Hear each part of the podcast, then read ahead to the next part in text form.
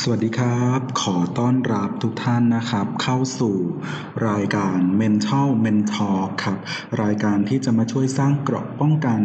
รักษาเยียวยาจิตใจของคุณเนี่ยให้เข้มแข็งในทุกๆวันนะครับ ก่อนที่เราจะเข้าสู่เนื้อหานะครับ ผมขอถามท่านผู้ฟังทุกท่านเลยนะครับว่า คุณกำลังมีพฤติกรรมกลั่นแกล้งผู้อื่น หรือว่าถูกกลั่นแกล้งบนโลกไซเบอร์หรือไม่ แล้วเราจะมีวิธีการในการจัดการหรือรับมือกับปัญหานี้อย่างไรบ้าง นั่นแหละครับ หัวข้อที่ผมจะมาพูดคุยหรือว่านำเสนอในวันนี้ ก็จะเกี่ยวข้องกับไซเบอร์บูล y i n g หรือที่เรียกกันว่าพฤติกรรมกลั่นแกล้งบนโลกไซเบอร์ในปัจจุบันนะครับ เทคโนโลยีการสื่อสารเนี่ยได้มีการพัฒนาการอย่างต่อเนื่อง แล้วก็ไร้ขีดจำกัด โดยเฉพาะอย่างยิ่งอินเทอร์เน็ต ซึ่งก็กลายเป็นช่องทางใหม่ในการสื่อสาร ที่แทรกซึมเข้าไปในทุกมิติของคนในสังคมทำให้สังคมเนี่ยเข้าถึงเทคโนโลยี สื่อออนไลน์กันได้ง่าย แล้วก็เข้าถึงเป็นจำนวนมาก ซึ่งเมื่อปี 2016 เนี่ย ได้มีการสำรวจถึงสถิติผู้ใช้อินเทอร์เน็ตในประเทศไทย พบว่ามีผู้ใช้มากถึง 38 ล้านคนครับ คิดเป็น 56%ของประชากรไทยทั้งหมด ซึ่งก็ถือว่าเป็นจำนวนมาก และแน่นอนครับ เมื่อมีผู้เข้าถึงจำนวนมาก มันก็ย่อม อาจจะก่อให้เกิดทั้งผลดีแล้วก็ผลเสียตามมาได้นะครับ ซึ่งผลดีในการเข้าถึงพวกอินเทอร์เน็ตสื่อออนไลน์ต่างๆ ถ้าเกิดว่าบุคคลเหล่านั้นเนี่ยมีการใช้ในเชิงสร้างสรรค์ อาจจะทำให้บุคคลเหล่านั้นเนี่ยได้รับประโยชน์ได้รับความรู้ หรือเรียนรู้สิ่งใหม่ ๆ ต่างๆ มากมายเลยนะครับ แต่แน่นอนผลเสียที่เกิดขึ้นนะครับ ก็ย่อมมีเช่นกันโดยเฉพาะปัญหาไซเบอร์บูล y i n g สำหรับคำว่าไซเบอร์บูล y i n g หรือพฤติกรรมการกลั่นแกล้งกันบนโลกไซเบอร์ เป็น ลักษณะของการเขียนข้อความที่เป็นการต่อว่าดูถูกล้อเรียนนะครับ อีกทั้งยังมีการใช้รูปภาพหรือคลิปวิดีโอ ที่เป็นข้อมูลส่วนตัวของผู้อื่น อาจจะเป็นทั้งความจริงแล้วก็ไม่เป็นความจริงนะครับ มีการนำไปเผยแพร่ หรือส่งต่อผ่านระบบอินเทอร์เน็ต หรือช่องทางโซเชียลเน็ตเวิร์กต่างๆ ไม่ว่าจะเป็น Facebook Twitter Instagram หรือว่า Line หรือช่องทางโซเชียลอื่น ๆ อีกมากมายนะครับ ซึ่งวัตถุประสงค์ของการมีพฤติกรรมดังกล่าวนะครับ ก็อาจจะเป็นเพื่อการก่อกวนคุกคามทำให้ผู้อื่นเนี่ยได้รับความเสียหาย รู้สึกอับอาย รู้สึกเครียด รู้สึกเจ็บปวด หรืออาจจะเกิดการสูญเสียความมั่นใจในการดำรงชีวิตอยู่ในสังคมก็เป็นไปได้เช่นกัน และที่รุนแรงไปมากกว่านั้นเนี่ยอาจจะมีการเกิดปัญหาทางด้านของอารมณ์ ไม่ว่าจะเป็นอารมณ์เศร้า รู้สึกท้อแท้สิ้นหวัง หรือนำไปสู่การฆ่าตัวตายตามมาได้เช่นกัน หรือในบางกลุ่มอาจจะมีการแสดงอารมณ์ในลักษณะของก้าวร้าวรุนแรงนะครับ ก็จะเป็นปัญหาทางสังคมตามมาได้นะครับ ทีนี้ ผลกระทบจากการกลั่นแกล้งกันบนโลกไซเบอร์ แน่นอนมันทำให้เกิดปัญหาในด้านต่างๆ ตามมาอีกมากมายเลย ไม่ว่าจะเป็นทางด้านของการเรียน ทางด้านของการทำงาน ทางด้านสุขภาพ ทางด้านจิตใจรวมถึงพฤติกรรม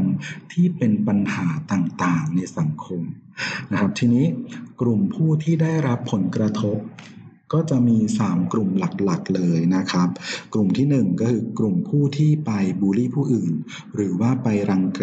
กลั่นแกล้งผู้อื่นนะครับ ในกลุ่มนี้เนี่ยมีงานวิจัยที่บอกว่าคนกลุ่มนี้มักจะมีปัญหาในเรื่องของด้านจิตใจ ด้านพฤติกรรม โดยเฉพาะอาจจะมีภาวะวิตกกังวล มีภาวะซึมเศร้านำไปสู่ความคิดที่จะฆ่าตัวตายได้เช่นกัน และกลุ่มเหล่านี้ก็อาจจะมีปัญหาในด้านของพฤติกรรมต่างๆ ตามมา อย่างเช่น พฤติกรรมการต่อต้านสังคมนะครับ กลุ่มที่สองก็จะเป็นกลุ่มผู้ที่ถูกรังแกนะครับ กลุ่มนี้ค่อนข้างที่จะน่าสงสาร แล้วก็ค่อนข้างที่จะก่อให้เกิดปัญหาต่างๆ ตามมาได้เช่นกัน เวลาที่ถูกรังแกก็จะทำให้กลุ่มเหล่านี้เนี่ยรู้สึกกลัว รู้สึกไม่มั่นคงปลอดภัย ไม่อยากที่จะไปโรงเรียนนะครับ ก็จะส่งผลต่อด้านการเรียนตามมาได้เช่นกันพอไม่ไปโรงเรียนอาจจะเรียนตามผู้อื่นไม่ทัน ไม่มีสมาธิในการเรียน อาจจะทำให้ผลการเรียนตกต่ำแล้วก็เกิดปัญหาในด้านต่างๆ ตามมาได้ อีกทั้งยังก่อให้บุคคลเหล่านั้นเนี่ยรู้สึกภาคภูมิใจในตัวเองต่ำหรือที่เราเรียกว่า low self esteem นั่นเอง นะครับปัญหานี้ก็จะนำไปสู่ปัญหาทางด้านของอารมณ์ได้เช่นกันอาจจะเกิดอารมณ์เศร้าท้อแท้รู้สึกสิ้นหวัง ที่รุนแรงที่สุดก็จะนำไปสู่ปัญหาของการฆ่าตัวตายตามมาได้เช่นกันนะครับ และ อาจจะทำให้เกิดการเจ็บป่วยด้วยโรคทางจิตเวชซึ่งไม่สามารถที่จะจัดการหรือเผชิญกับปัญหาเหล่านี้ได้ ก็จะก่อให้เกิดผลกระทบในด้านต่างๆ ไม่ว่าจะเป็นด้านการเรียนด้านการทำงานด้าน relationship ในสังคม หรือว่าไม่กล้าที่จะไปมีสมรรถภาพทางสังคมกับผู้อื่น รู้สึกไม่ไว้วางใจ หรือไม่กล้าหรือกลัวนั่นเอง ก็จะเป็นปัญหาการเจ็บป่วยทางจิตเวชตามมาได้เช่นกัน และอีกกลุ่มหนึ่งก็คือกลุ่มที่เป็นทางผู้ที่รังแกผู้อื่น แล้วก็ผู้ที่ถูกรังแกนะครับ ก็กลุ่มเหล่านี้แน่นอนน่าจะมีปัญหาทางด้านของจิตใจพฤติกรรม หรืออาจจะเป็นบุคคลที่มีการเจ็บป่วยทางโรคจิตเวชนั่นเองนะครับ แล้ววิธีการจัดการ ป้องกันเราจะทำได้อย่างไรบ้างนะครับ แน่นอนก็จะมีวิธีการ 2 กลุ่มหลักๆ ก็คือโดยเริ่มจากตัวบุคคลเหล่านั้นเองอาจจะเป็นกลุ่มวัยรุ่น หรือกลุ่มผู้ที่ไปบูรี่ไปรังแกผู้อื่น อีกกลุ่มหนึ่งก็อาจจะเป็นครอบครัวสังคม อาจจะต้องช่วยกันในการจัดการ แก้ไขปัญหาเหล่านี้นะครับ ในตัวบุคคลเองเนี่ย สิ่งที่สำคัญเลย เราควรที่จะต้องเรียนรู้ในการที่จะ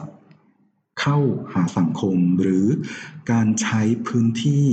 ทางโซเชียลเน็ตเวิร์กต่างๆ ไม่ว่าจะเป็นการใช้ Facebook การใช้ Twitter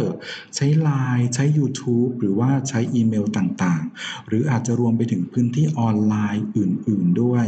โดยเราอาจจะเริ่มจากหนึ่ง เราจะต้องรู้จักสร้างความตระหนักในตัวเราเองนะครับ อาจจะต้องคำนึงถึงมารยาทในการที่จะไปสื่อสาร หรือไปปฏิบัติกับบุคคลอื่น โดยเราจะต้องพึง ระลึกอยู่เสมอว่า สิ่งไหนที่เราไม่อยากที่จะให้บุคคลอื่นกระทำกับเรานะครับเราก็ไม่ควรที่จะไปกระทำสิ่งนั้นกับบุคคลอื่น นี่เป็นหลักการง่าย ๆนะครับ ถ้าเราไม่ทำกับบุคคลอื่น เราก็อาจจะได้รับการตอบสนองที่ดีนะครับที่ทำให้เรารู้สึกโอเค แล้วก็พึงพอใจได้เช่นกันนะครับ อันที่สองก็คือเวลาที่เราจะ โพสต์อะไรลงบนโซเชียลเน็ตเวิร์กไม่ว่าจะเป็นข้อความรูปภาพนะครับหรือวิดีโอต่างๆนะครับ เราอาจจะต้องมีการคิดก่อนโพสต์นั่นเองนะครับ เราจะต้องคิดถึงผลกระทบเนาะทั้งผลดีแล้วก็ผลเสียที่อาจจะเกิดขึ้นตามมา เพราะว่าเมื่อเราโพสต์ลงไปในโซเชียลเน็ตเวิร์กต่างๆแล้วเนี่ย มันอาจจะทำให้ตัวเราเองเนี่ย ย้อนกลับมาทำร้ายตัวเราเองนะครับ หรืออาจจะไปทำให้กระทบกระทั่งจิตใจ ก่อให้เกิดบาดแผลทางจิตใจของทั้งตัวผู้โพสต์เองแล้วก็ตัวผู้ที่เห็นโพสต์นั้นนะครับ หรือตัวบุคคลที่ถูกพาดพิงถึงนะครับ และอย่างที่สาม เราอาจจะต้องมีการให้ความสำคัญกับภาษาที่เราใช้ ที่เราจะติดต่อสื่อสารทางสื่อออนไลน์ต่างๆนะครับ อย่างที่4นะครับก็จะเป็นในเรื่องของข้อมูลส่วนตัวนะครับ การโพสต์ข้อมูลที่เป็นข้อมูลส่วนตัวเนี่ยในบางเรื่องมันอาจจะ เป็นปัญหาร้ายแรงต่อตัวผู้โพสต์ได้นะครับ ซึ่งเราก็จะอาจจะเห็นได้ว่า อย่างเช่น ข่าวที่ลงตามหน้าหนังสือพิมพ์ หรือว่าข่าวออนไลน์ต่างๆนะครับในหลาย ๆ ครั้งที่มีการโพสต์ข้อมูลส่วนตัวไป ก็อาจจะมีผู้เนี่ยนำไปแอบอ้างนำไปกระทำความผิดต่างๆนะครับตามมาได้เช่นกัน เพราะฉะนั้นอันนี้เลยก็ถือว่าเป็นสิ่งที่สำคัญนะครับ และก็ อีกอย่างหนึ่งที่สำคัญเลยสำหรับตัวแต่ละบุคคลเนาะอาจจะต้องมีการจำกัดเวลาในการที่จะใช้โซเชียลเน็ตเวิร์กหรือใช้แอปพลิเคชันต่างๆนะครับ เพราะว่าสิ่งที่สำคัญในการใช้ชีวิตเราควรที่จะบาลานซ์สิ่งต่างๆ ในชีวิตของเราให้มันมีการสมดุล นะอาจจะเป็นการเรียนการทำงานสัมพันธภาพทางสังคมนะครับ การกิจกรรมร่วมกันกับครอบครัวต่างๆ หรือกับกลุ่มเพื่อนต่างๆ เราควรจะต้องมีการแบ่งให้มันสมดุล เพราะว่าถ้าเกิดว่าเราไปหมกมุ่นกับสิ่งใดสิ่งหนึ่งจนเกินไปนะครับ ก็จะทำให้ก่อให้เกิด ความไม่สมดุลแล้วก็ผลกระทบในด้านต่างๆ ตามมาได้นะครับ อาจจะเอาเวลาไปทำสิ่งที่เราชอบกิจกรรมที่เรารักการออกกำลังกาย การไปทำกิจกรรมร่วมกับครอบครัว หรือการไปพบปะสังสรรค์กับเพื่อนนะครับ สิ่งต่างๆ เหล่านี้ควรจะต้องมีความพอเหมาะพอควรนะครับ และอีก สิ่งหนึ่งที่จะสามารถช่วยได้นั่นก็คือการมีส่วนร่วมของครอบครัวควรจะต้องให้ความสนใจในการที่จะมาแก้ไขปัญหานี้อย่างจริงจังนะครับ ตัวบุคคลในครอบครัวเองเนี่ยสิ่งแรกที่จะจำเป็นที่จะต้องกระทำก็คือ ต้องรู้เท่าทันโลกออนไลน์นะพ่อแม่ผู้ปกครอง ทุกท่านอาจจะต้องมีโลกทัศน์ที่กว้างมากขึ้น นะครับ เพราะว่าถ้าเกิดว่าเรารู้เท่าทันกับปัญหาที่มันเกิดขึ้น เราก็จะสามารถแก้ไขปัญหาหรือว่าป้องกันปัญหาเหล่านี้ไม่ให้มันเกิดขึ้นกับบุคคลในครอบครัวของเราได้ อย่างที่สอง